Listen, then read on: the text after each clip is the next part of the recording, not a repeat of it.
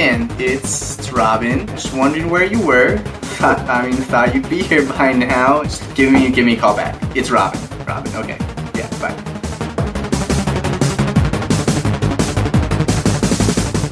It's Robin again. Yeah. Uh, fifth week in a row, you flaked out. Calling, seeing if I really am your boy wonder still. Call me back. I really miss you, man. We used to fight so well together. I mean, I know you're after Bane and all. We should get back together, you know, back in action. Yeah, jam, jam.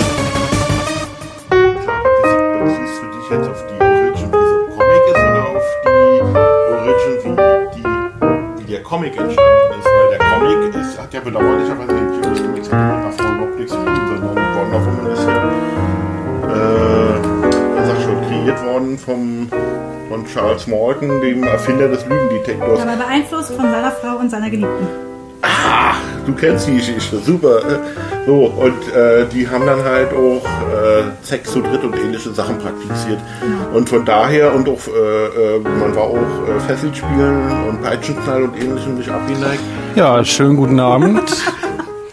Hier ist euer Comic-Podcast. Guten Abend, guten Tag. Wir sitzen hier im äh, Wohnzimmer von Lois Lane und ähm, bei mir sind Susi Hi. und Mike. Hi. Und es gibt einen Trauerfall.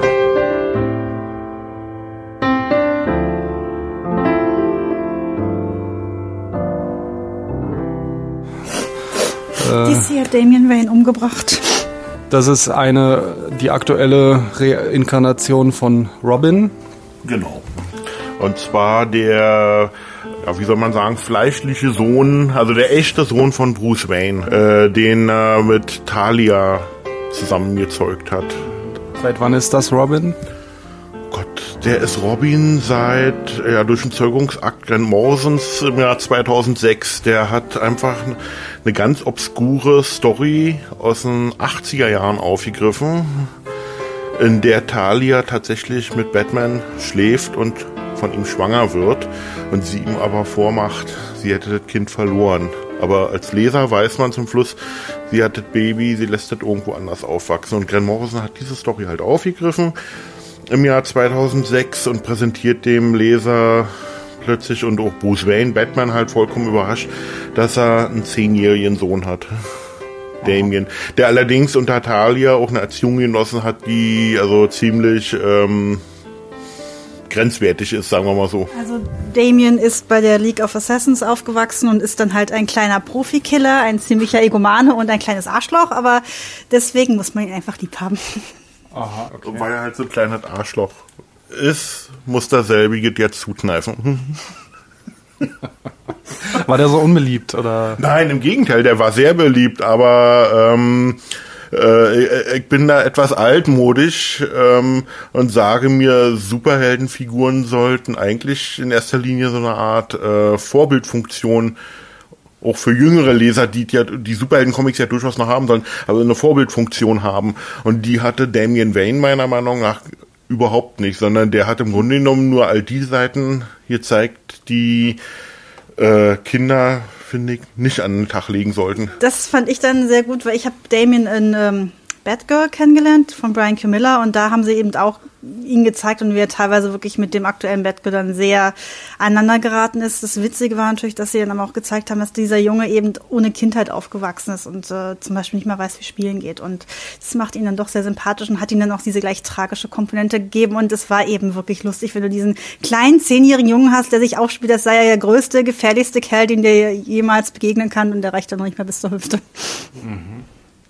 Auf jeden Fall ähm, hat DC alle Comic-Händler und auch natürlich die Fans in der Form äh, genarrt, weil ähm, alle oder die Titelbilder der meisten Batman-Serien für März, im Pre die, die für März angekündigt waren im Previews-Katalog, waren gar nicht die echten Cover, sondern die echten Cover wurden vor knapp zwei Wochen von DC online bekannt gegeben oder abgebildet logisch, weil wenn man die Titelbilder sieht, weiß, hätte, hätte ja die Story vorweggenommen, weil auf den Covern äh, sind halt die Mitglieder der Batman Family zu sehen, wie sie halt trauern. Hm?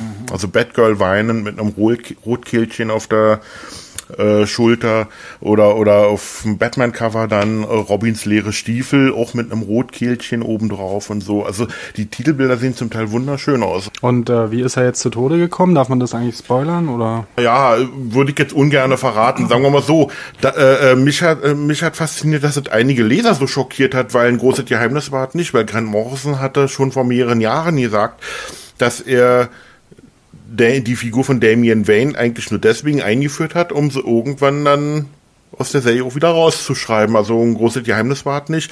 Und einer der Batman-Zeichner oder Batman Inc.-Zeichner äh, meinte auch, er hätte schon vor zwei Jahren das äh, erste Manuskript für Batman Inc. Volume 2 ist es, Nummer 8, gesehen, in dem äh, diese Robin-Version halt stirbt. Was mich so wahnsinnig überrascht hat beim Lesen des Heftes war nicht, dass er stirbt oder wie er stirbt, sondern wer für seinen Tod verantwortlich ist. Das fand ich war eigentlich das wirklich schockierende. Aber das werde ich jetzt hier nicht verraten. Also ein bisschen müssen die Fans schon selber. Warst du denn zufrieden damit? Jein, äh, ehrlich gesagt, inzwischen ist da so ein bisschen bei mir die Luft raus. Ich lese Superhelden-Comics mein ganzes Leben lang und inzwischen haben, äh, hat der Tod in Superhelden-Comics für mich komplett den Reiz verloren, weil die Figuren kommen ja eh alle wieder. Also damals 93, äh, 1993, als Superman äh, äh, den Löffel abgab und im Previews oder Advanced Comics Katalog damals noch monatelang kein neues Superman-Heft abgebildet war, gebe ich zu, da habe ich wirklich gedacht, verdammt nochmal, die machen ernst, die Figur kommt nicht wieder. So, aber inzwischen sieht so aus, sie kommen ja alle wieder. Ob Superman, Batman, Captain America, äh, äh, Spider-Man, der auch demnächst wieder auferstehen wird in irgendeiner Form. Also, ähm, Ja, und Robin wird natürlich auch wiederkommen.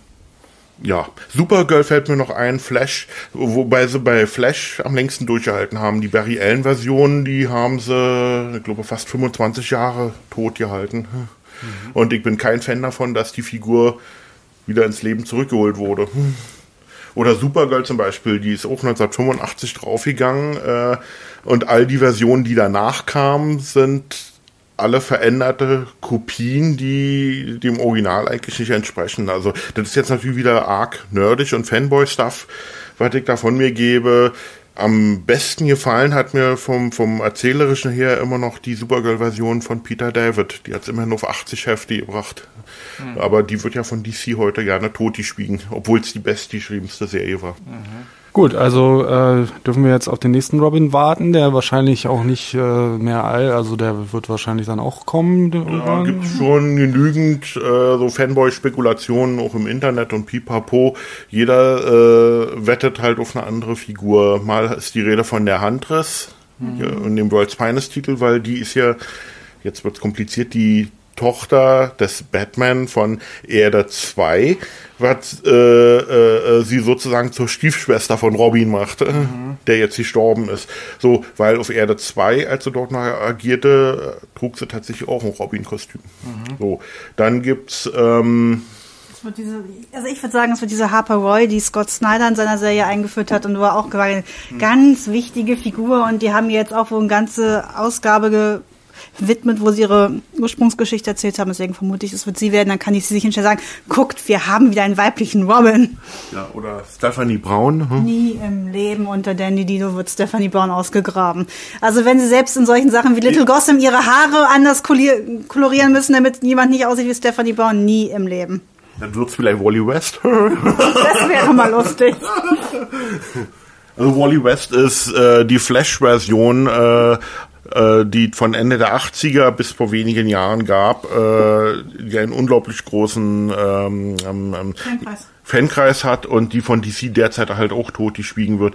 Weil das ist das Problem an diesem New 52 Neustart, dadurch, dass die, äh, dass DC auf die klassischsten, oder was DC der Meinung ist, die klassischsten Versionen ihrer Figuren, ihrer Helden sind, setzt und die aber alle künstlich verjüngt hat im Schnitt um fünf bis zehn Jahre, äh, können äh, die verjüngten Figuren natürlich keine Söhne oder Töchter oder junge Protégés haben, weil ähm, das funktioniert Hat schon auch nicht aufgehalten, fünf, äh, vier Robins in fünf Jahren zu haben.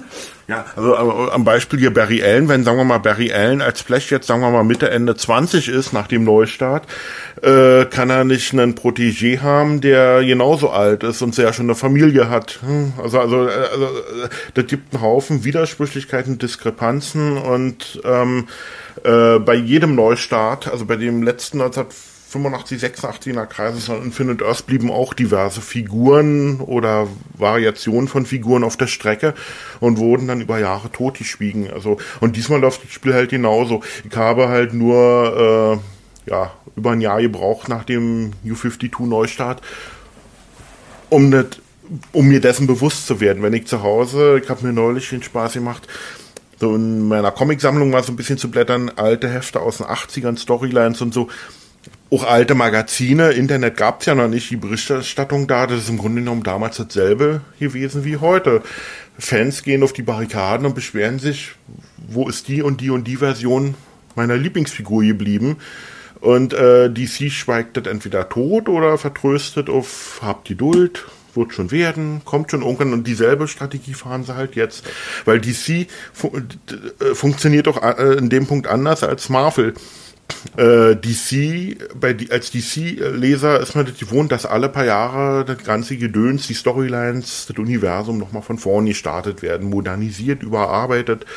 Dann gibt es Storylines, die sich plötzlich verdoppeln, halt modernisieren. Andere Storylines oder Figuren fallen komplett weg. Bei Marvel funktioniert das anders. Also das Marvel Age geht los äh, mit Fantastic Four Nummer 1.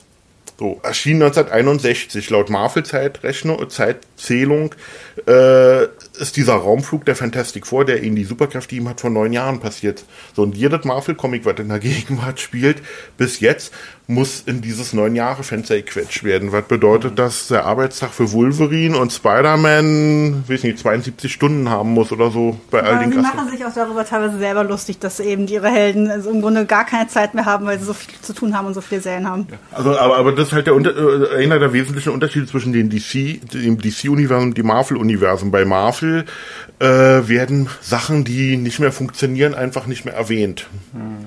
So, und dann gibt's halt den Standardtext, muss alles in dieses neun, also noch vor einigen Jahren hieß es sieben Jahre, inzwischen haben sie es erweitert in dieses neun Jahre Fenster äh, passen.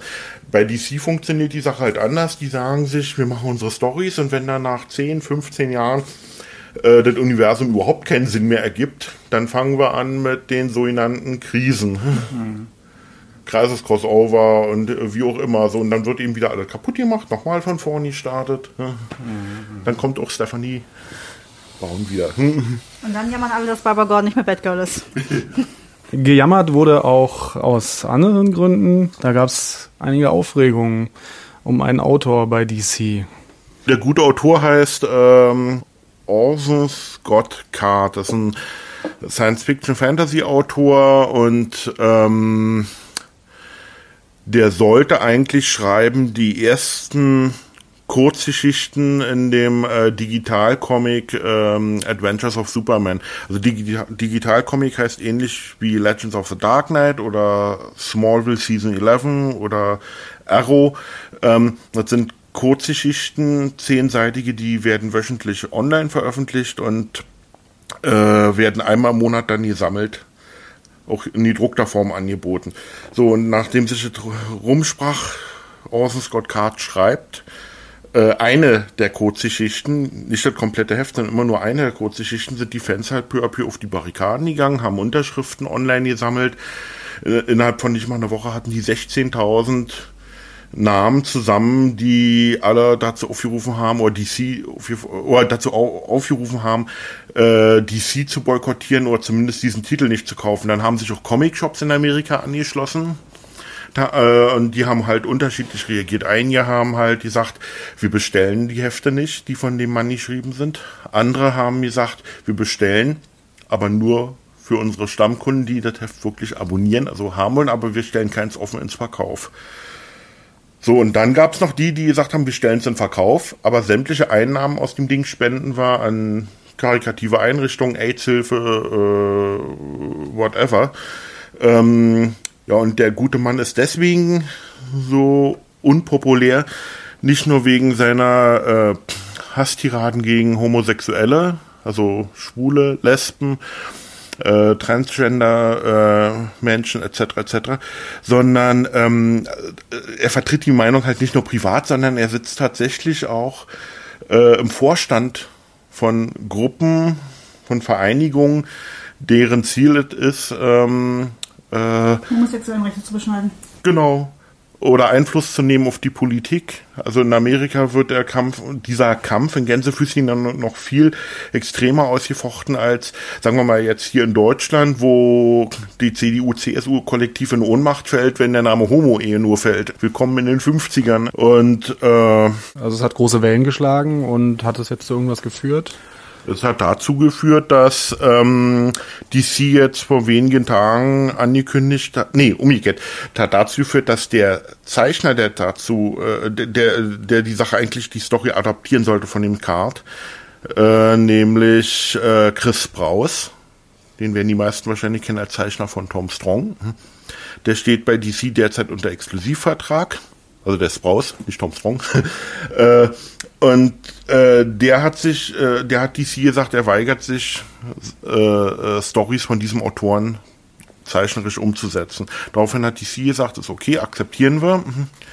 Und äh, der Stand der Dinge ist jetzt, dass diese Geschichten von Orson Scott Card, auch wenn es im Previews so noch drin steht, auch jetzt für zweite Hälfte ist eine Story von ihm gelistet, die werden alle nicht veröffentlicht. Mhm. Das heißt, die Manuskripte bleiben erstmal unveröffentlicht, die werden noch zeichnerisch nicht umgesetzt. DC hat offiziell gesagt, äh, äh, wir werden uns in aller Ruhe nach einem anderen Zeichner dafür umsehen. Inoffiziell kursiert das Gerücht im Netz, also das kann ich beurteilen, wie viel Wahrheitsgehalt darin ist, dass DC also, also man, man soll nicht mit rechnen, dass das DC sich jetzt den Hintern aufreißt, um in aller Schnelle einen neuen Zeichner zu finden, sondern die werden ihn für die abgelieferten Manuskripte bezahlen und die Sachen halt absortieren. Ähm, mhm.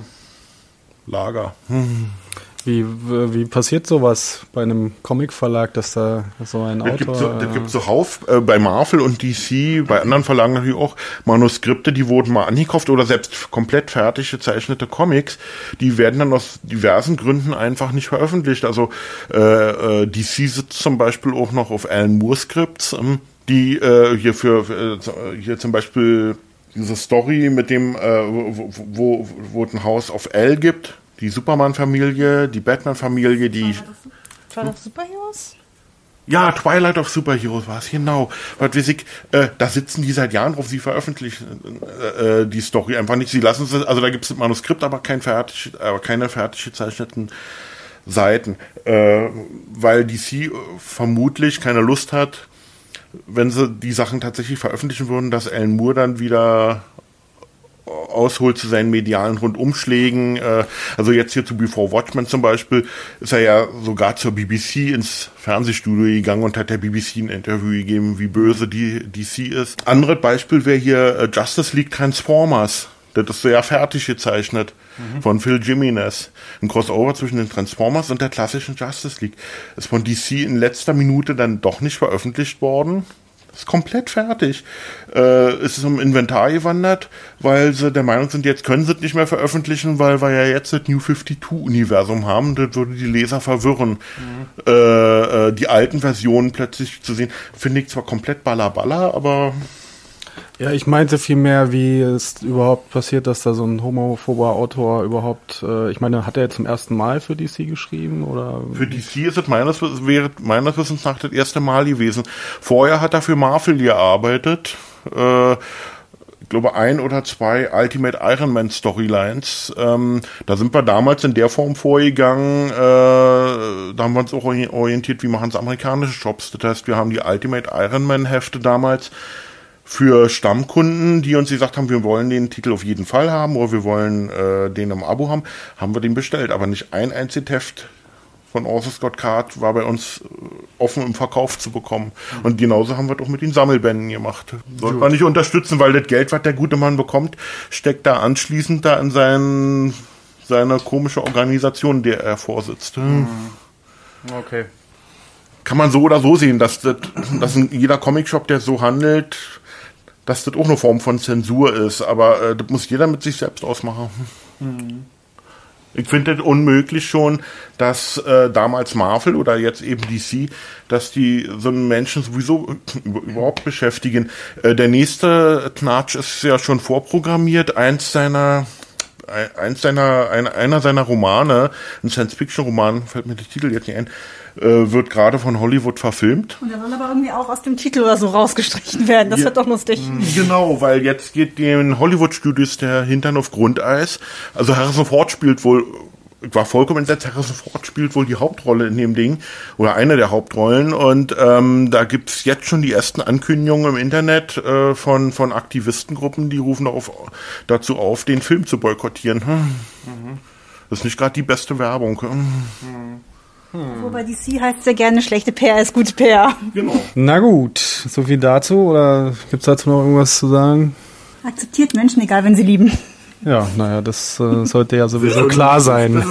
Das ist lieb, Das das ist vor zum Sonntag. Das ist lieb gesagt von dir. Äh, und äh, ganz toll fand ich halt, dass Mark Wade, äh, kaum war die Meldung durch, dass Chris Braus, der Zeichner, sich weigert zu zeichnen, dass Mark Wade sofort getwittert hat. Die, die Meldung habe ich dann auch gleich bei uns auf den Blog gestellt. Äh, Mark Wade, einer meiner Lieblingsautoren und auch Superman-Fan wie ich, äh, dass der sofort getwittert hat, Hurra und so. Und das entspricht sozusagen auch dem Geist von Superman. Ähm, ich find, Ich fand es auch gut, weil obwohl er jetzt bei Marvel ja zur Zeit angestellt ist und äh, der Daredevil schreibt, dass dann gesagt hat, er könnte jetzt Adventures of Superman kaufen, 100% homophob frei. Ja, okay, gut. Ähm, ich, äh, ja. Ach so, eine Sache würde mir äh, dazu noch einfallen. Und zwar, es gab zwei Webseiten. Auf der einen wurden Unterschriften gesammelt mit dem Aufruf, die Sachen zu boykottieren. Innerhalb einer Woche 16.000 Unterschriften. Dann gab es noch eine zweite Webseite, da hat dieser Kreis Bibelfester Mormonen, also aus Scott Card ist Mormone, ähm, dazu aufgerufen, DC zu unterstützen. Ne? So, und die haben innerhalb von einer Woche, ich glaube, 169 Unterschriften zusammengebracht. Allerdings, wenn man sich die Einträge auf der Webseite ansieht, also ich habe alles verlinkt, man kann das doch jetzt noch einsehen. Weiß ich nicht, soll man eine Gänsehaut bekommen oder anfangen zu kotzen, weil da wimmelt's nur so von äh, schwulenfeindlichen äh, Ausbrüchen äh, äh, oder auch so so geistvollen Kommentaren wie von wegen der wahre Superman wäre auch gegen Schwule. Ähm, muss ich jetzt ehrlich sagen, äh, wenn ich an DC Stelle wäre, würde ich den den Arsch wegklagen. Also, aber Also ich meine, Mormonen dürfen weder Zucker noch Koffein zu sich nehmen. Was erwartet man? Ebenfalls boykottieren äh, tut Susi immer noch die, äh, die Produkte aus dem Hause DC, allerdings aus anderen Gründen. Ich lese immerhin noch äh, Smallville Season 11. Das ist ja auch DC, obwohl es sich nicht ganz so anfühlt. Und äh, Superman Family Adventures kaufe ich auch noch ganz brav, obwohl ich es im Moment nicht lese. Okay, also noch nicht hundertprozentige Abstinenz, aber Nein, das kommt dann, wenn Smallville eingestellt wird, dann ist es 100 Prozent. noch, noch ist es nicht so weit. Nein, zum Glück. Superman, Superman Family Adventures wird leider auch eingestellt mit der Nummer 12. Äh, dabei ist der Titel großartig. Also mit so vielen Anspielungen auf die guten Kinofilme, auf ein bisschen Smallville ist drin, äh, Silver Age Comics und so. Und das ist ein All-Ages-Titel. Damit äh, hat man als Achtjähriger genauso viel Spaß wie als, als weiß ich nicht, äh, 80-Jähriger. Deswegen wird er auch gekauft, weil die ganzen Kinder in der, meiner Umgebung bekommen dann diesen Titel zu lesen. Ich sag, warn euch jetzt schon mal vor.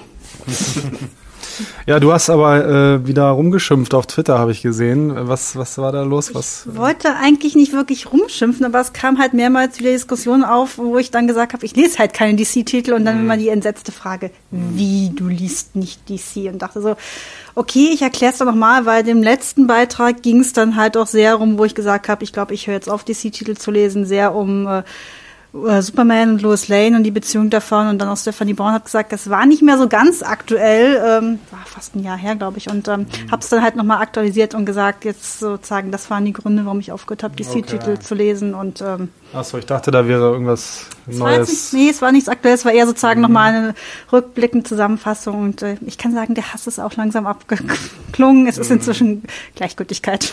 Aber deine Begeisterung für die äh, für Marvel ist gleichzeitig etwas angewachsen, oder? Ja, also ich muss sagen, ich mochte Marvel-Charaktere schon mal. Ich war nicht so, ich habe nie die Comics wirklich gelesen. Es war halt auch ein bisschen, Marvel ist so wie so ein Dickicht und du stehst mit einer kleinen Machete davor und versuchst den Weg frei zu kämpfen.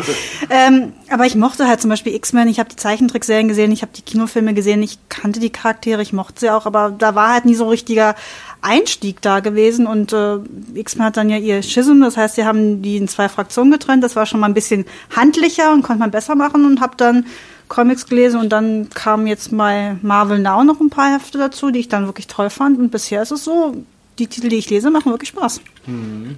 Hat aber bestimmt auch mit den Filmen zu tun, oder? Die sind wirklich klasse, die finde ich super und ähm, klar, haben mir auch gut gefallen. Es hat natürlich auch die Neugierde auf äh, andere Marvel-Charaktere geweckt, aber ich muss sagen, ich lese jetzt kein Comic, der Captain America oder Iron Man äh, zum Helden hat. Äh, das Einzige, was hat, wäre wär Avengers Assemble, wo die vorkommen, wo auch so ein bisschen diese Stimmung aus den Kinofilmen drin ist, aber es war eigentlich eher, weil ich die Autorin mochte, mhm. die das dann übernommen hat. Mhm.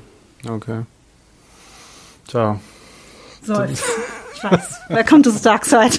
Aber ich finde interessant, was Susi eben meinte zum Thema äh, die Marvel-Charaktere. Äh, ich liebe viele der Marvel-Figuren der Charaktere auch. Hier Spider-Man, Thor, Hulk und so weiter. Aber bei mir, das ist wahrscheinlich auch eine Alterssache. Äh, ich liebe die klassischen Stories, die klassischen Versionen, also praktisch alles, was ab 61, 62 äh, veröffentlicht wurde, bis, sagen wir mal, Mitte der 80er Jahre. Dann fingen die Geschichten an, immer, ähm, ja, wie soll ich sagen, teilweise haben mir die Zeichnungen nicht mehr gefallen, teilweise fing so, war das die Zeit, wo es mit diesen elenden Crossovern losging. Und das war auch genau die Zeit Mitte der 80er Jahre, wo äh, DC halt sein Universum das erste Mal aufgemöbelt hatte. Also John mhm. Burns Superman, Frank Millers Batman Year One, George Perez Wonder Woman und so eine Sachen. So, und da haben die tatsächlich in Amerika ziemlich viel Leser von Marvel abgezogen. Mhm. Also ähm, diese ganzen modernen Sachen jetzt, also ich, ich gucke ja immer wieder, ich lese Marvel-Serien ja an, aber aber äh, ich halte es nie besonders lange aus. Also entweder finde ich das Art, also hier Uncanny X-Men zum Beispiel, äh, nee, Uncanny Avengers finde ich das Artwork zum Beispiel großartig. John Cassidy, aber aber äh, da finde ich keinen Zugang zu der Story. Das ist halt, wie Susi meinte, ein Dickicht. Also da muss man tatsächlich viel Geduld mitbringen, wenn man anfängt. Ja, man braucht einen Einstiegspunkt bei genau, Marvel. Also genau. bei mir war es halt Wolverine and the X-Men, das hatten sie dann halt äh, man kann sagen, wie so Next Generation X-Men aufgebaut, dass eben die Schule dann von Wolverine neu gegründet wird, was wirklich so herrlich viel besetzt klingt. Und ähm, das war für mich ein guter Einstieg. Da hat mir auch äh, die Handlung gut gefallen, die Charaktere, die sie ausgesucht haben, die Zeichnungen waren gut. Also nicht dieses übliche Frauen mit Wespentaille und äh, irgendwie Doppel-G, mhm. was dann physikalisch dann wirklich noch mit Superkräften zu erklären ist. Ähm, hm. Das war schon eine gute Mischung. Und dann kann man sich eben in dem Sinne langsam vorantasten und dann gucken, welche Comics spielen dann noch in dieser Schule oder auf dieser Seite sozusagen der X-Men. Mhm. Das klappt dann ganz gut. Ja, und jetzt ähm, deutete sich da irgendwie schon wieder so ein, Re, äh, Re ähm, so ein ähm, na, hier so ein Neustart an was, was war da los? Irgendwie? Also sie, man sagen, Marvel haben halt ständig irgendwelche große Ereignisse, die dann sozusagen das ganze Universum beeinflussen. Das kann man vielleicht vergleichen, ähnlich wie bei uns ist Fukushima in die Luft gesprengt. Danach haben wir auch äh, Atomkraft anders gesehen. Es war nichts mehr wie zuvor. Und es ist bei Marvel eigentlich auch so. Sie haben immer irgendwelche große Ereignisse und danach ist nichts mehr wie zuvor. Also was weiß ich, einmal sind, sterben die Mutanten fast aus, weil alle fast ausgerottet sind. Dann kommt Avengers vs. X-Men und am Ende gibt's wieder Mutanten. Und äh, jetzt haben sie Age of Ultron, wo dann irgendwas mit Zeitreise sein soll wohl und äh, wahrscheinlich am Ende haben sie auch wieder irgendwas verändert und das geht dann halt immer so fröhlich weiter. Es ist wirklich alles komplett neu machen. Ich weiß es nicht. Es wird ständig spekuliert, aber ich sage, ich weiß es nicht, es funktioniert ja im Moment noch ganz gut. Und sie haben ja auch ihre Marvel Now Relaunch, also wo sie im Grunde genommen einmal festgestellt haben, glaube ich, bei DC Hauptsache, man macht eine Eins drauf, dann klappt schon mit dem Neustart. und so funktioniert das so ein bisschen bei ihnen. Das heißt, das Universum ist noch gleich, bis als jetzt Mutanten wieder da sind und jetzt packen wir halt lauter neue Titel rauf mit einer Nummer eins und mhm. äh, verkaufen das halt. Äh, deswegen weiß ich nicht, ob da wirklich mal ein kompletter Neustart kommen. Es wird, wie gesagt, angekündigt. Sie meinten, Age of Ultron könnte sein, es wird wohl angeblich sowas geben wie äh, das Avengers vs. Ultimate soll wohl kommen, also sozusagen dieses Ultimate, also ihr Paralleluniversum, wo vielleicht auch nochmal alles neu wird und das ähm, geht ja, wohl. Da, darf ich kurz anmerken? Ja. Da gibt's halt das Gerücht, äh, dass Marvel tatsächlich vorhat, das Ultimate, Uni, sein Ultimate-Universum halt äh, einzustampfen. einzustampfen, zu vernichten, weil die Verkaufszahlen sind zum Teil inzwischen absolut unterirdisch, also für Marvel-Verhältnisse zumindest. Und da muss man dazu sagen, äh, jetzt einfach nur äh, diverse Serien mit einer neuen Nummer 1 zu starten, ist zumindest für Marvel-Verhältnisse nichts Neues, sondern wer Marvel-Comics sammelt, wird immer das Problem haben, ihr kennt es seit 10, 15 Jahren nie anders, dass Marvel ständig irgendwelche kaum einen Monat, wo nicht irgendeine Serie eingestellt wird, nächsten Monat mit einer neuen einstartet. Also bei Iron Man zum Beispiel sind wir im Moment schon bei Volumen 7. Mhm. Das heißt, es gab schon siebenmal einen Neustart von Iron Man mit einer neuen Nummer 1. Das machen da viele Verlage. Also ich meine, DC hat ja auch mehrere Helden gehabt, die öfter neu gestartet. Ich glaube, Aquaman ist ja auch mehrmals ja, neu gestartet worden, bis Jeff Jones dann sich einen Dreh draus hatte. Da gab es dann aber, aber auch tatsächlich Pausen über x Jahre hinweg, wo, oder Jahrzehnte hinweg, wo die Serie nicht erschienen ist. Was weiß ich, oder aber der Bruch machte äh, Sinn. Also hier bei Superman zum Beispiel, die alte Superman-Reihe wurde 86 eingestellt mit weiß nicht, Heft 423 oder so und dann den Folge und drei Monate später fortgeführt mit der 424, aber mit dem neuen Titel Adventures of Superman.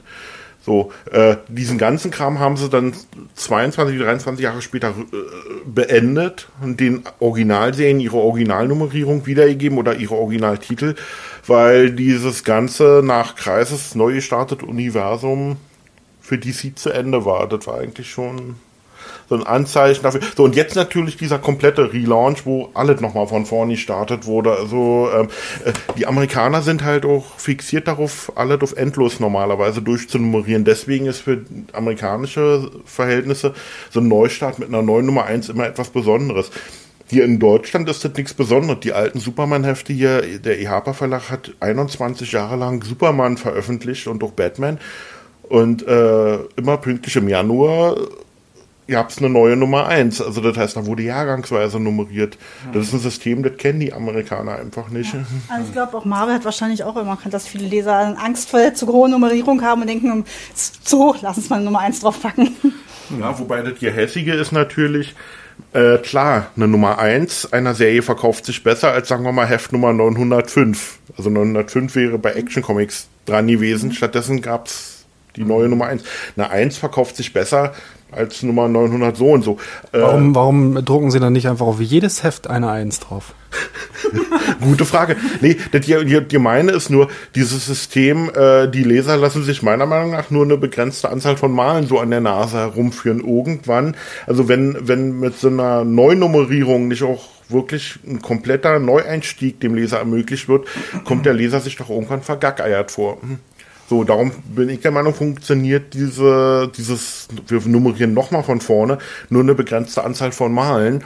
Nicht umsonst sinken die Auflagen der US-Comics seit nunmehr 20, 25, 30 Jahren stetig. Also, also mein Lieblingsbeispiel ist immer, DC jubelt jetzt zum Beispiel, wenn, wenn hier Action Comics 80 oder 100.000 oder derzeit liegt Action Comics, glaube ich, bei, bei 70.000 Stück, da fangen sie an zu jubeln. 1970, 75 rum hatte Action Comics um die 700.000 Stück. Mhm. Also nur damit man mal sieht, mhm.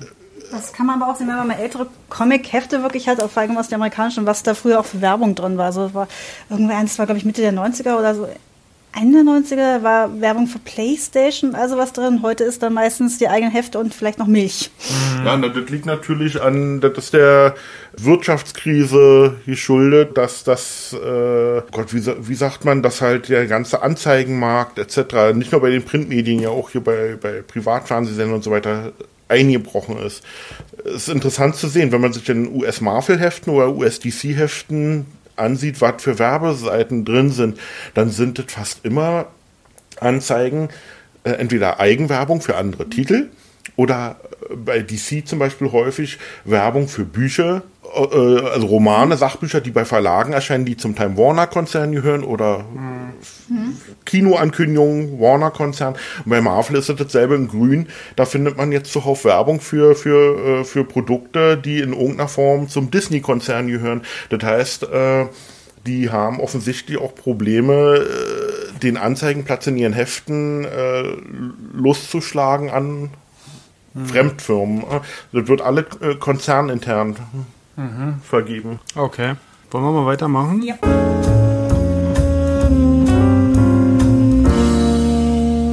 Susi war in London wieder.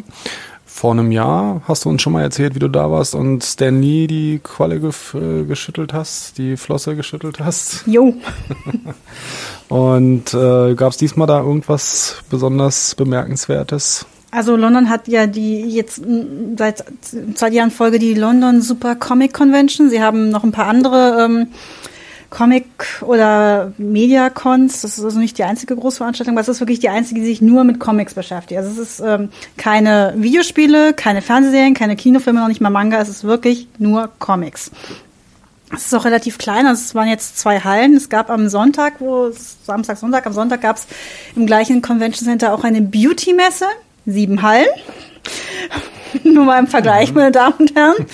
Ähm, ja, es ist halt, ähm, wie gesagt, es ist eine relativ kleine Convention. Sie hatten dieses Mal nicht wirklich einen großen Stargast gehabt, wie letztes Jahr, wo sie halt mit Stan Lee extrem viel Aufmerksamkeit und Leute gezogen hatten. Diesmal hatten sie halt äh, mehrere Zeichner gehabt. George Paris war dabei, Rebecca Isaacs und ähm, noch ein Haufen anderer Leute und ähm, hatten halt dann eben einen Bereich mit Signierstunden. Ähm, es gab eine große Artist Gallery, Artist Alley, wo du die Künstler eben anquatschen konntest. Jetzt so ein paar Tische für ihre Ehrengäste und äh, wieder ein paar Panels. Es war halt diesmal ein bisschen kleiner und ähm, ja, überschaubar, aber es war nett. Mhm. Wieso war es kleiner? Es kam halt, es wirkte halt ein bisschen klein übersichtlich, weil sie eben nicht diesen riesen Zirkus um Stanley hatten. Also. Mhm. Okay. Okay, aber jetzt so eine Stanley-artige Attraktion gab es diesmal gar nicht. Nee, nicht wirklich. Also sie hatten jetzt, sie hatten äh, Neil Adams dabei gehabt, aber das war auch der ist auf mehreren Cons, es war jetzt auch nicht so ein Riesenzirkus um ihn rum. Also mhm. es war, sagen, hatte einen eigenen Stand, war groß promotet, aber es war halt wirklich nicht so dieser Zirkus, den Stanley hervorruft. Was, was soll da auch aufgefahren werden, wenn Stanley, wie, so, wie kann man Stanley noch toppen heutzutage? Mhm. nee, ich sag's lieber nicht. Aber äh, äh man muss natürlich auch bedenken, äh, Gott und die Welt ist äh, versessen drauf, mit Stan Lee noch Veranstaltungen zu fahren, weil äh, ja, einfach alt ist. Ja, genau, äh, äh, äh, aus biologischen Gründen, um es mal so auszudrücken, ähm, äh, reißen sich jetzt natürlich die ganzen Veranstalter darum, nochmal einen Auftritt mit Stan Lee irgendwie organisiert zu bekommen. Und äh, im Laufe des letzten Jahres gab es praktisch wirklich im sechs- oder acht Wochentakt immer wieder Meldungen, dass äh, Stan Lee irgendwelche Convention-Auftritte dann in Amerika absagen musste, äh, aus gesundheitlichen Gründen. Also mhm. auch das sollte man nicht außer Acht lassen. Und dann äh, ist er halt der Miterfinder oder Co-Creator äh, äh, vieler ja, Marvel-Charaktere. Hm? Also nicht der Alleinerfinder, wie immer ja behauptet wird, sondern der Miterfinder. Hm? Ja. Zusammen mit Jack Kirby, Steve Ditko, Larry Lieber und so weiter. Und der ist eben einfach auch eine ziemliche One-Man-Show. Der kann wirklich einfach einen ganzen Saal voll Leute herrlich unterhalten mit seinen Geschichten, aber auch mit seiner etwas äh, witzigen Art. Das kriegt er wirklich immer noch gut hin. Und äh, er ist auch vielen Leuten wirklich inzwischen auch als Gesicht einfach bekannt, schon allein durch diese ganzen Kurzauftritte, die er in sämtlichen Marvel-Kinofilmen in den letzten Jahren hatte. Mhm. Ähm, deswegen ist es, glaube ich, so, dass da die Popularität schon sehr zugenommen hat und deswegen auch jeder ihn mal wirklich irgendwann mal live gesehen haben wollte. Schönste, der schönste Auftritt, finde ich, war, war ja wirklich auch so aussah wie die Comicfigur, war äh, im Fantastic Four Film als Mr. Lumpkin, der, der Briefträger, der im Baxter Building die Post zustellt. Mhm, okay. Also ich fand ja auch Hugh Hefner in Iron Man 1 sehr lustig. Okay, äh, ja, wer mehr über die ähm, Begegnung mit Stan Lee hören möchte, mag sich einfach diesen Podcast anhören. Sonst noch was zur London Super Comic Con? Also sie wird jetzt wohl wahrscheinlich wirklich jährlich stattfinden und wenn man eine Messe haben will, die wirklich nur Comics ist und das ganze andere Zeug drumherum, kann man es empfehlen. Es ist ein Wochenende.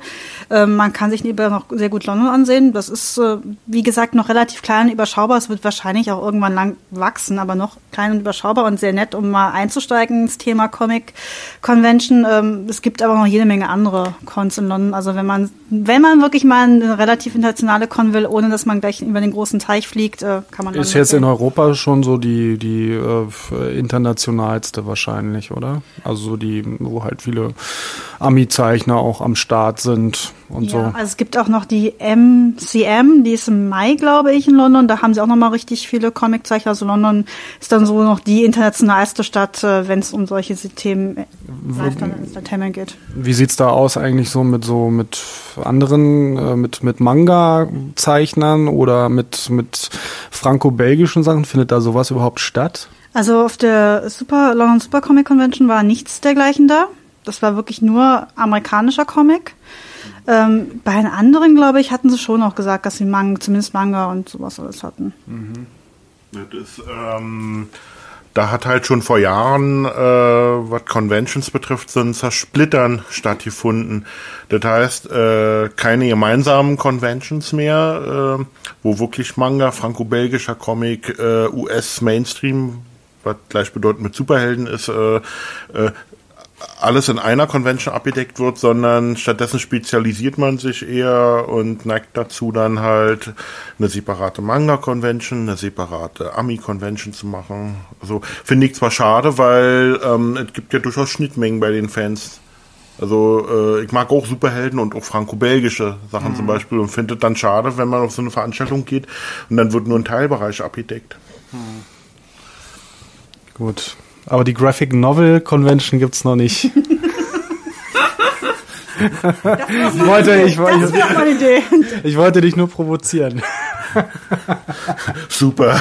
Ja, nee, äh, äh, ja, was soll ich dazu Ja. jetzt sagen? Graphic Novel wissen wir alle, Graphic Novels sind nichts anderes als Comics. Das ist halt nur, ähm, Da kann man sagen, Graph Graphic Novel Convention, alles, was einen Buchrücken hat. ja, genau. Jo, okay. Keine Ähm, Heftklammern. Mm, so, jetzt machen wir einen, einen kleinen Break. Es gibt ja auch noch andere, andere schöne Sachen auf der Welt als Comics, nämlich zum Beispiel Filme. Und ähm, es gibt da so ein Franchise mit so mit so einem Typen in Schwarz, der so einen Helm trägt Und hat? und so ganz schwer atmet. Und ähm, das wurde jetzt kürzlich an Disney verkauft. Ich weiß nicht, warum die auf asthmatische, schwarz gekleidete Herren stehen, aber gut, ist so passiert. Und wir haben uns da schon mal etwas äh, länger drüber unterhalten. Aber da gibt's jetzt ein paar Neuigkeiten. Es gibt jetzt einen, einen Regisseur und ähm, auch schon einige andere Gerüchte rund um Star Wars. Also- jetzt habe ich es gesagt. Jetzt ist es gesagt, Star Wars, ja. Also Regiefilm wird J.J. Abrams, wurde jetzt gesagt, der im Moment Star Trek ähm, neues Blut verleihen soll. Und wir werden jetzt mal sehen, was daraus wird. Er soll jetzt wohl angeblich bei Star Trek im dritten Teil nicht mehr Regie führen, sondern nur noch Produzent sein, damit dann Star Trek 3 dann wahrscheinlich in fünf Jahren, sondern in zehn Jahren erst kommt. Hat bei zwei schon ein bisschen gedauert, obwohl ich immer noch ein bisschen kritisch bin, weil David Lindhoff schreibt ein Drehbuch von Star Trek Into Darkness mit und ich fürchte, wenn das so eine Bruchlandung wird wie Prometheus, muss ich dann in die USA fahren und dem Typen eigenhändig in den Hintern treten. Mir hat Prometheus sehr gut gefallen. Also Mike muss ich zuerst in den Hintern treten. Nein, aber Prometheus, als ich den gesehen habe, der hat mich wirklich sehr an den einzig wahren Alien-Film halt erinnert, an den Original-Alien von Ridley Scott. Also äh, finde ich von all den Fortsetzungen, die zu Alien gedreht wurden, noch die passendste irgendwo. Rein von der Optik her, von, von, von der Atmosphäre, die der Film hat. Bis auf die Tatsache, dass die Story absolut hanebbrüchen ist und teilweise nicht existent. Ja, da bin ich ein bisschen anspruchsvoller. Okay, aber äh, insgesamt klingt das doch alles ganz gut eigentlich, oder? Und Mr. George Lucas, äh, Jedi, Jedi Master himself, hat neulich ein Interview gegeben und da rutschte ihm raus, dass er Mark Hamill, Carrie Fisher und Harrison Ford schon unter Vertrag für Star Wars Episode 7 genommen hatte, äh, bevor der Verkauf von Lucasfilm äh, und damit auch Star Wars an die Disney Studios überhaupt schon spruchreif war. Oder überhaupt im Gespräch war. Und noch im selben Interview hat er die Äußerungen aber wieder zurückgezogen, weil, er, weil ihm dann wohl auffiel, äh, dass er damit eventuell Disney ja die Möglichkeit versaut hat, äh, dass die äh, äh, per Pressemitteilung oder so verkünden, uns ist es gelungen, Mark Hamills den Vertrag unterschreiben zu lassen und Carrie Fisher und Harrison Ford oder, und so. Also ich gehe mal davon aus, alle drei werden in Episode 7 zu sehen sein, halt Cameo-Auftritte. Das heißt also äh, als Supporting-Rolle irgendwie. Also äh, äh, Mark Hamill hat im Interview gesagt, äh, so wie er, so wie ihm das erklärt wurde, wird seine Rolle in Episode 7 wohl vergleichbar sein mit der vom alten Obi-Wan Kenobi in Episode 4. Also älter, weiser und so Anders weiter. wird es auch nicht gehen. Ja, und Carrie Fisher hat im Interview schon gesagt, ähm, sie wurde gefragt, wo, wo, äh, welche Funktion oder welche Position denn äh, Prinzessin Leia in Episode 7 dann haben wird und äh, daraufhin hat sie geantwortet, naja, sie wird äh, äh, Insassin von dem intergalaktischen Altersheim sein. Okay. Gut, dann wissen wir ja Bescheid. Freuen wir uns also auf geile Star Wars Filme. Die neue imperiale äh, äh, Waffe, dann der, der, der, der Rentnerstar oder so. Hat dann Disney zumindest dann alle zwei Jahre, aber jedes Jahr einen guten Film. Dann haben sie ein Jahr Marvel, ein Jahr Star Wars, ein Jahr Marvel, ein Jahr Star Äh, Wars. Disney plant ja offensichtlich im Dreijahrestakt wie früher die regulären Episoden ins Kino zu bringen, also 7, 8 und 9 im Dreijahresrhythmus. Und in den Jahren dazwischen sollen tatsächlich andere Star Wars-Filme ohne Nummerierung ins Kino kommen. Das heißt, sie wollen ab 2015 tatsächlich jährlich einen Star Wars-Film im Kino haben. Wie das äh, funktionieren soll technisch, äh, von der Umsetzung her, äh, also weiß ich nicht. Ähm, und tatsächlich steht dann zur Debatte zum Beispiel, äh, ausgerechnet zum Beispiel äh, den, oh Gott, wie heißt die Serie? Star Wars Knights of the Old Republic. Spielt 4000 Jahre vor den Filmen oder so. Es ist tatsächlich im Gespräch, dass einer der Filme dann diese Ära abhandeln soll. Also es geht nicht nur darum, dass die Filme dann einzelne Figuren wie Boba Fett oder Han Solo.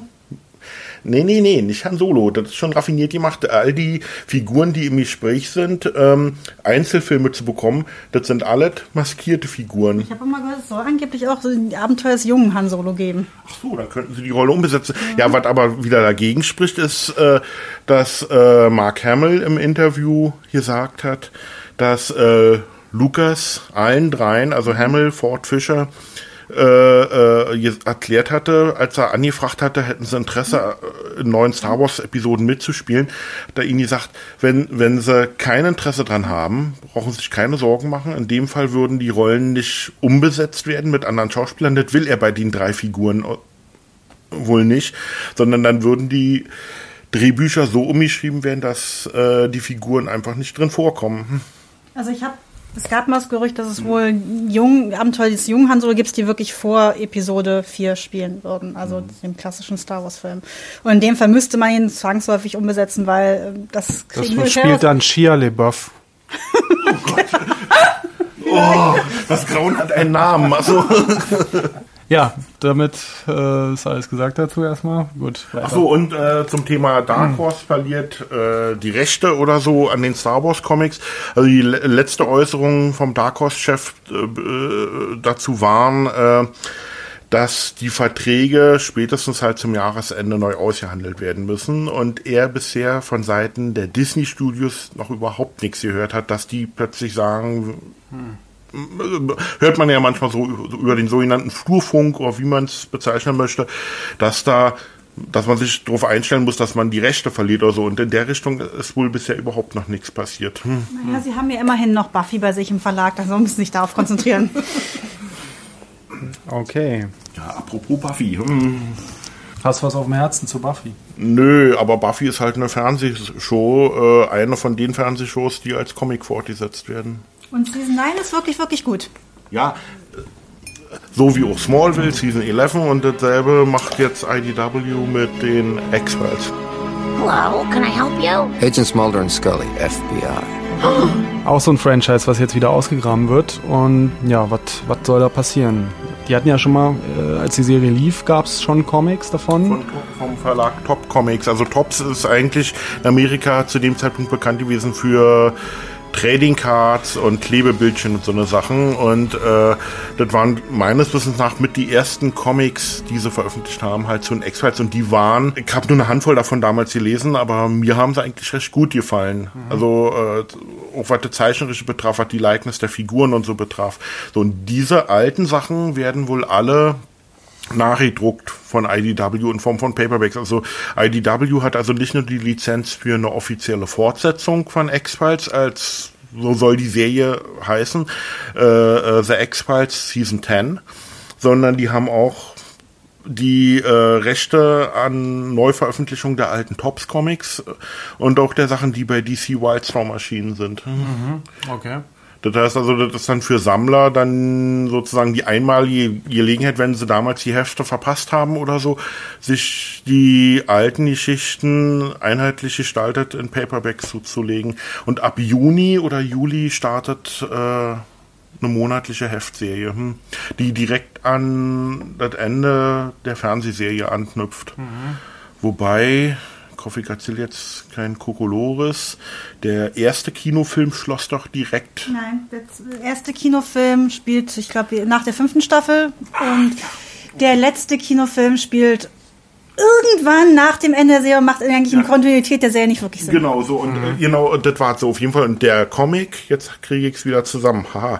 Äh, und äh, X-Files Season 10 wird also äh, die, im direkten Anschluss an die Fernsehserie spielen und diesen einen Kinofilm, der zwischen den Episoden spielt. Das heißt also, auf die Story in aus dem zweiten Kinofilm wird in den Comics überhaupt kein Bezug genommen. Erstmal. Wobei, witzigerweise, vor einigen Tagen David Duchovny, der äh, Fox Mulder Darsteller, äh, erstaunlicherweise geäußert hat, er wäre jederzeit bereit, wieder Fox Mulder zu spielen. Hat er sich jetzt- Er hat seinen, wohl seinen Frieden mit der Serie und der Figur gemacht, nachdem er auch irgendwann aussteigen musste. Er hat sich doch irgendwie eine Weile extrem distanziert. irgendwie, Ja, oder? das war ja auch der Grund, warum er dann in der letzten Staffel nur noch in Gastrollen oder so zu sehen war. Ganz am Rand, ja. Ja, so und jetzt mit einmal hat er die Liebe zur Figur entdeckt.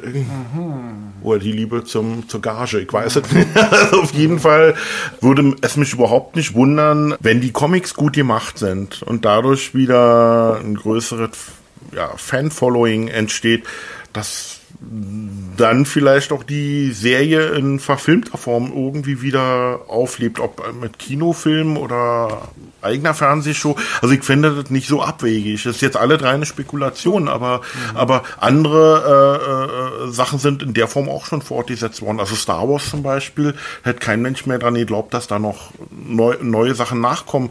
Ähm, wenn nicht Dark Horse damals angefangen hätte, äh, gut gemachte Comics zu veröffentlichen, äh, die teilweise dann zu Computerspielen umfunktioniert wurden.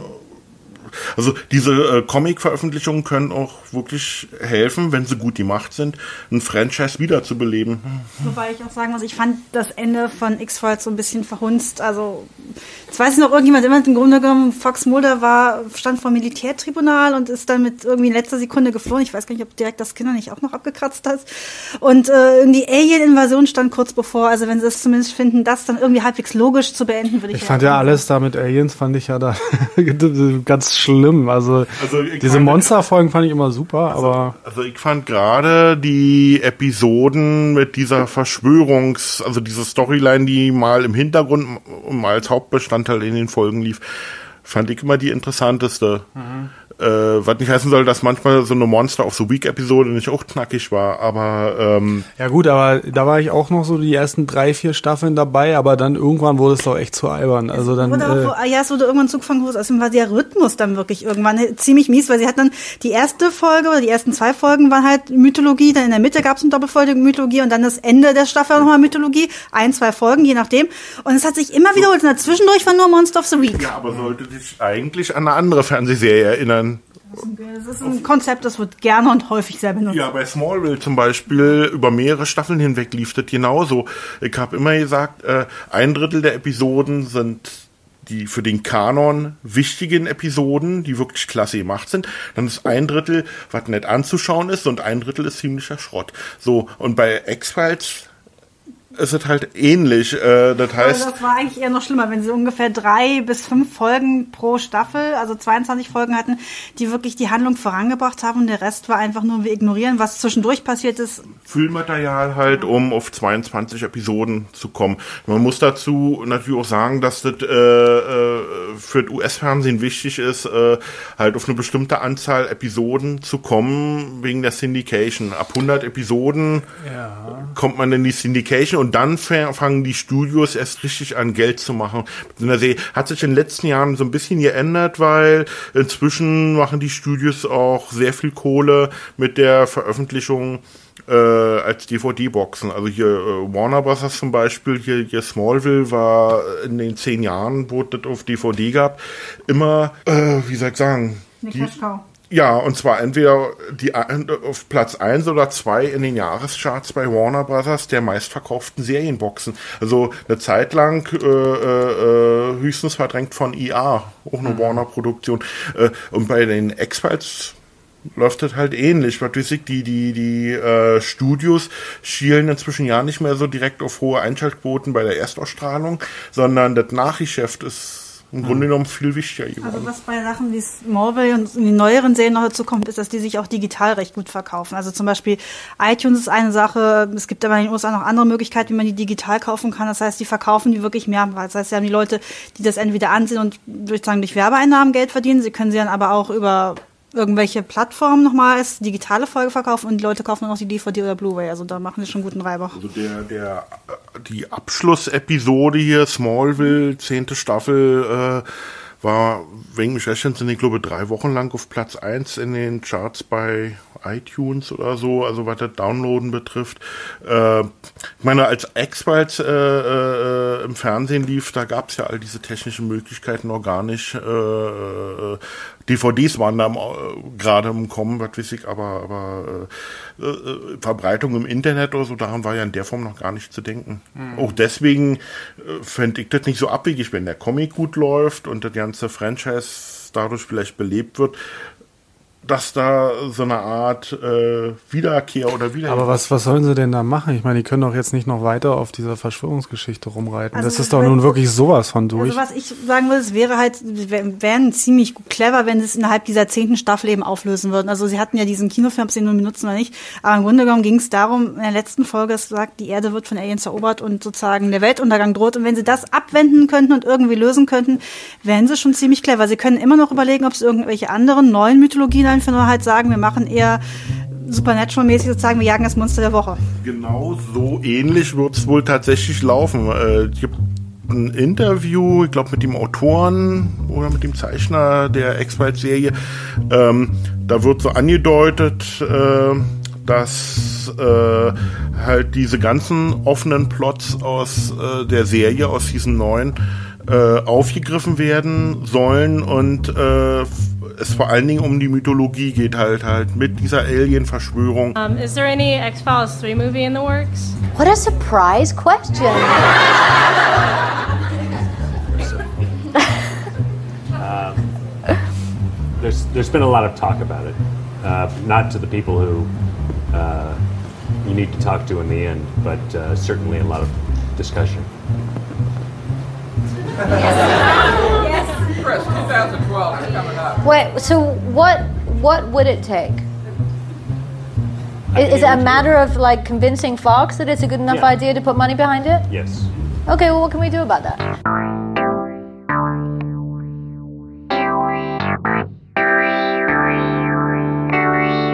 Ja, wir haben ein bisschen äh, Hörerpost bekommen.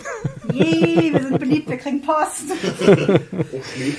ich habe auf, äh, auf Twitter mal gefragt, ob es ähm, irgendwelche Fragen gibt. Und da hat zum Beispiel Philipp gefragt, wie wir zu Sekundärliteratur aller MacLeod und Co stehen. Habt ihr irgendwie sowas gelesen, so dieses Comics verstehen und diese, diese Also ich habe immerhin McCloud bei der letzten New York Comic Con gekauft, aber ich habe es noch nicht gelesen. Also ich mag schon gerne ähm, Essays und sowas zum Thema Comics, weil die meisten lese ich im Moment eher im Internet und habe noch nicht wirklich die Zeit gehabt, sie in Buchform zu lesen. Das kommt dann noch, wenn ich irgendwann mehr Freizeit habe. Mhm. Und ich habe im Laufe der Jahre von Sammeln und so äh, muss ich zugeben, ist das so ein halbes Bücherregal geworden Sieht schon. Sehr cool aus bei Mike. Mit, danke. Nee, äh, äh, mit Essays äh, über Comic-Serien, äh, teilweise, wenn es mich interessiert und erhältlich ist, Biografien von Autoren oder Zeichnern. Ähm, teilweise halt auch, was mich sehr interessiert, sind historische Abhandlungen, so Art Geschichtsbücher über Comics sozusagen. Das in Amerika jetzt gerade in den USA eine Ra Reihe von Hardcovern gestartet vom Verlag Tomorrows, die, die sonst hier Alter Ego und Back Issue, diese Sammlermagazine publizieren. Und zwar pro Jahrzehnt zwei Hardcover-Bücher, die äh, jeweils die komplette US-Historie der, der, der Verlage behandeln. Also die haben angefangen mit dem ersten Band 1960 bis 1960 bis 65, also die erste Hälfte der 60er Jahre. Hochinteressant mit Zeitlinien drin und da werden Bezüge hergestellt. Äh, also wenn man sich dafür interessiert, können, kann Sekundärliteratur äh, sehr unterhaltsam sein. Da muss man halt auch äh, ja, wie soll ich sagen, kann nur empfehlen, im Comicladen halt mal reinzulesen oder anzulesen oder äh, sich im Internet sachkundig zu machen, weil man kann bei einigen dieser Büchern natürlich, äh, wie soll ich sagen, auch einen Griff ins Klo machen. Also äh, das ist wie bei Comics selbst. Äh, äh, die Cover können noch so hübsch aussehen und der, wenn der Inhalt nichts taugt oder schlecht recherchiert ist. Das letzte, was ich gelesen habe, war halt dieser Band äh, über die Geschichte der US-Comics halt, was die erste Hälfte der 60er Jahre äh, abhandelt und an Zeichnerbiografien. Derzeit lese ich gerade mal wieder eine aus der Reihe Modern Masters. Das sind preiswerte Paperbacks in Schwarz-Weiß mit Farbbogen drin und zwar über Jerry Ordway, der halt in 80er, 90er Jahren sehr viel äh, für DC, zum Teil auch für Marvel gezeichnet hat. Äh, das sind so Art Biografien mit vielen Beispielen. Dann äh, für Sammler sind noch so Indexe drin und Veröffentlichungslisten. Also das macht Spaß. Man muss natürlich, wenn man sich Zeichner- oder Autorenbiografien äh, zulegt, äh, logisch, muss man natürlich auch Fan des Autoren oder Zeichners sein, sonst macht das Ganze keinen Sinn. Ja, kannst du mir noch ein paar, paar Links rüberschicken, dann kann ich ein paar Sachen verlinken als, als Tipps. Eine Frage geht direkt an dich, was, was du von Superman Unchained hältst.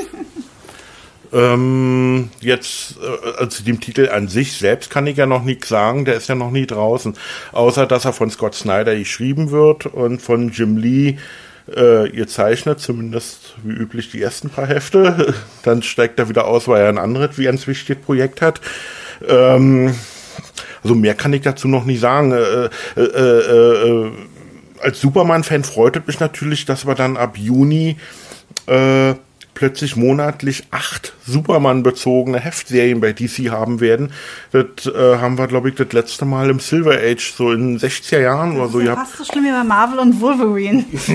ja, na, weil das wird den Superman geben, Action Comics, Superboy, Supergirl, äh, Smallville Season 11, Batman, Superman, Superman Unchained, äh, ah ja, und, und, und Batman, Superman. Hm. So. Kein Wunder, dass sie Superman Family Adventures einstellen mussten. Hm. Wer soll das halt kaufen? Hm. Ja, vor allem bei so viel Zeit, das geht dann ja gar nicht, das kriegt man nicht mehr aufgeteilt, das bald. Wobei äh, ich der Meinung bin, mir wäre es lieber, wenn sie die inhaltliche Qualität bei Super, ganz besonders beim Superman, beim Haupttitel, äh, äh, verbessern würden und dafür sorgen würden, dass Action Comics auch nach Grant Morrisons Abgang lesbar und spannend und unterhaltsam bleibt bevor, sie, bevor da jetzt endlos Spin-off-Titel auf den Markt geworfen werden. Also ich bin der Meinung, also ich, mir wird lieber äh, jede, jede Woche ein Superman oder Superman-bezogene Heft oder von mir ist nur alle zwei Wochen, was aber wirklich unterhaltsam ist, wo ich das Gefühl habe, das ist das Geld, was ich ausgegeben habe, wirklich wert, als jetzt hier äh, jeden Monat acht Titel äh, kaufen zu können oder kaufen zu müssen, wenn ich Komplettsammler bin. Äh, und äh, die Hälfte davon liest sich nur so lala. Warum haben sie eigentlich nicht Scott Snyder Action Comics gegeben? Das weiß ich auch nicht. Ich vermute mal, das wird so marktstrategische Gründe haben, weil eine neue Nummer 1 sind dann auch noch mit DCs derzeit dem absoluten Spitzenautoren. Also Batman hat ja inzwischen, äh, was heißt ja inzwischen schon vor geraumer Zeit, äh, die Justice League als DCs bestlaufenden, bestverkauften Titel abgelöst. Und Action Comics hat gerade im letzten halben Jahr auflagenmäßig enorm federn lassen müssen, weil viele Fan, vielen Fans ist die von Grant Morrison gestaltete Geschichte inzwischen einfach zu abgefahren, abgehoben, also un, unverständlich. Ja, äh, ich gebe offen zu, äh, Äh, ich lese zwischen jeder Action, also ich lese Action-Comics tatsächlich immer mehrfach, aber inzwischen ist es bei mir so weit, dass ich äh, erst nach dem zweiten oder dritten Mal lesen eigentlich verstehe, was der Autor beabsichtigt. Also, also, äh, also Grant Morrison macht das, finde ich, derzeit den Superman-Fans nicht gerade besonders leicht. Hm. Ja, dann möchte der Lobster Johnson auch noch wissen, ähm, was du von Jay Lee an Superman und Batman hältst. Also generell finde ich es äh, gut, dass es wieder einen Superman-Batman-Team-Up-Titel gibt. Zu Jay Lee, oh Gott, wie soll ich sagen, äh, mir gefallen seine Cover und Pin-Ups und Splash-Pages eigentlich besser als die fortlaufenden Geschichten, die er so zeichnet. Aber das ist wie so vieles halt die Schmackssache. Mhm. Also ähm, ich freue mich auf jeden Fall auf den Titel, aber äh, äh die Zeichnungen sind halt nur die eine Seite der Medaille. Mindestens genauso wie ist natürlich, dass auch die Story stimmt.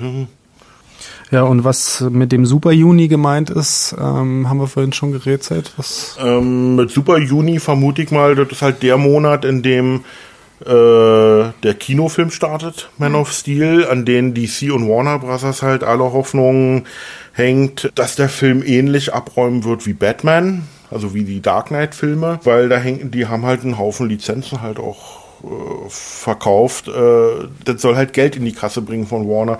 Ansonsten Super Juni, äh, DC nutzt die Gunst der Stunde und startet dann halt neue Superman-Serien und äh, Action Comics wird äh, inhaltlich neu ausgerichtet. Das, das geschieht, glaube ich, aber schon im Mai mit der Nummer 19 mit neuen Autoren und Zeichnern.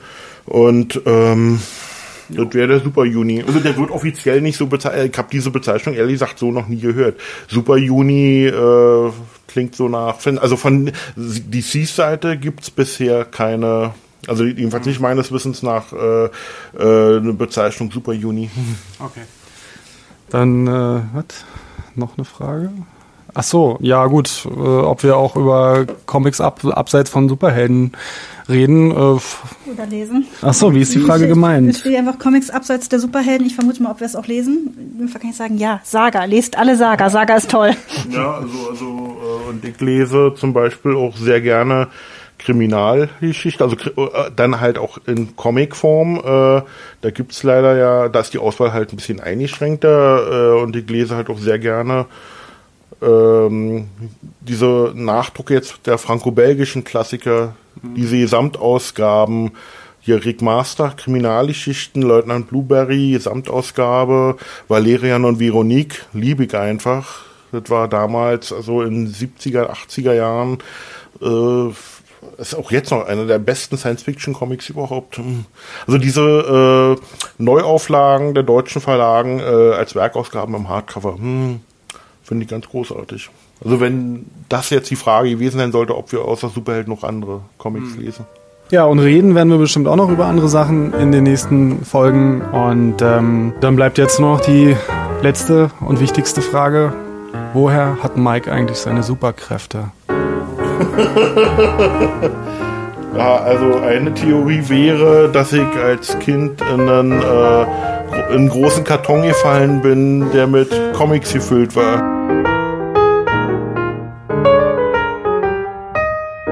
Damit soll es das gewesen sein für heute. Sagen wir auf Wiedersehen. Tschüss. Gute Nacht. Bis dann.